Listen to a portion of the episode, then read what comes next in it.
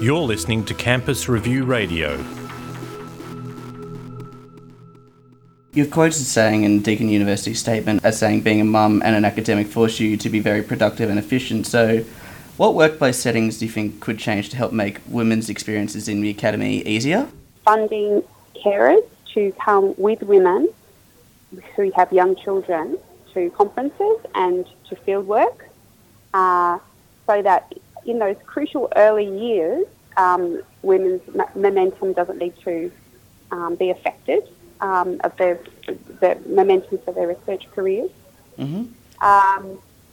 Providing convenient and comfortable facilities for breastfeeding and pumping is really important. And having really good ways to recognise research outputs in relation to opportunity. And this is a very difficult area to judge how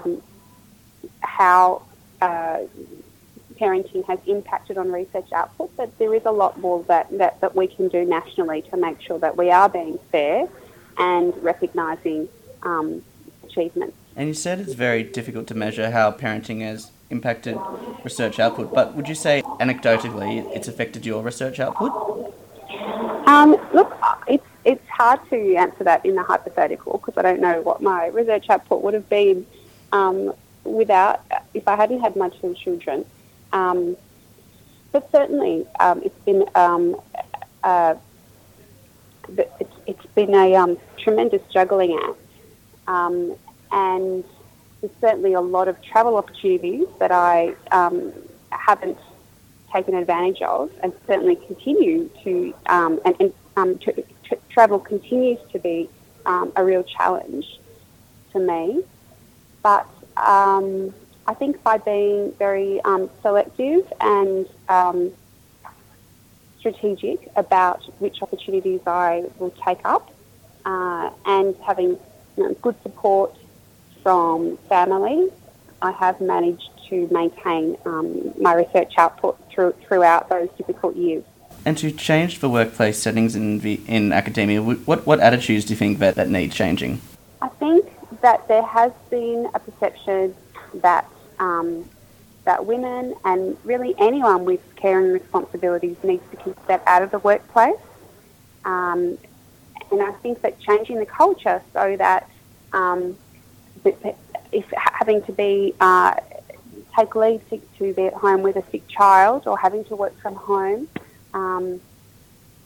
is not at any disadvantage and is not looked down upon in any way. I mean, we have at my university, at Deakin University, and many places, we have wonderful tools to enable people to work from wherever they are, and that needs to be very much destigmatised.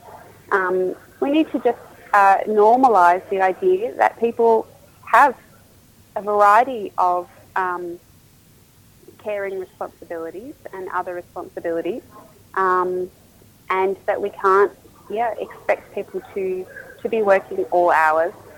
You mentioned destigmatisation there, so what do you mean by that? Well, I think that we need to be much more open about the challenges that women face in those particularly with young children.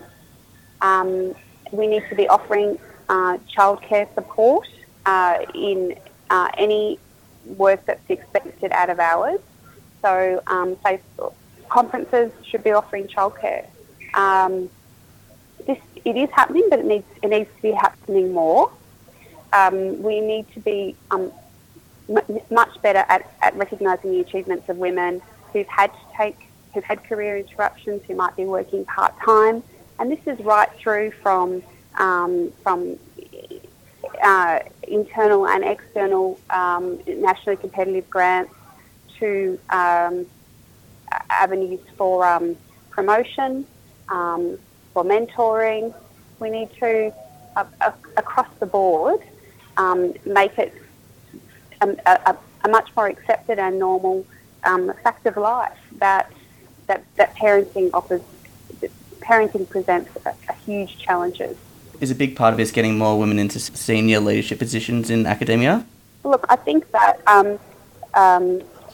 and if we look at the figures for women doing PhDs, in many fields it's 50-50 or more, and in the STEM fields it is increasing all the time. So that the talent is there, and I really think that these early years, early postdoctoral years are really crucial.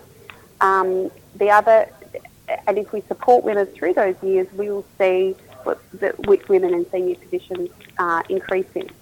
And there's a big part of this also getting women in research on the podium, like recognising them through awards and stuff like that? Yes, definitely. I mean, there was a great talk today from Fabienne McKay, who's an immunologist, talking about an international conference she was involved with organising, where all of the 20 keynote speakers were men.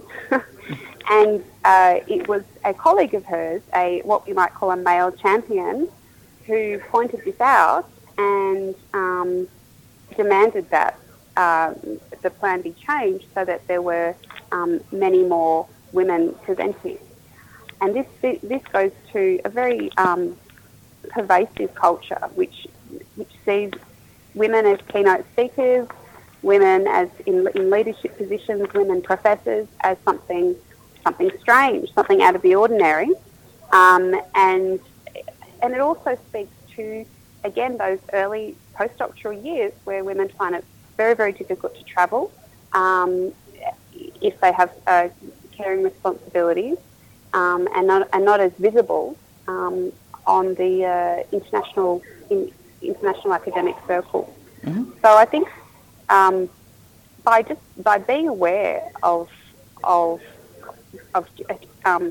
gender bias and gender equity across the spectrum, and everyone, women and especially men, stepping up and increasing their awareness of always asking, is there gender equity? And not just gender equity, is there equity across ethnicities? Is there equity across a whole range of areas? In anything they're involved in, if everyone is aware of equity, then things can change quite quickly.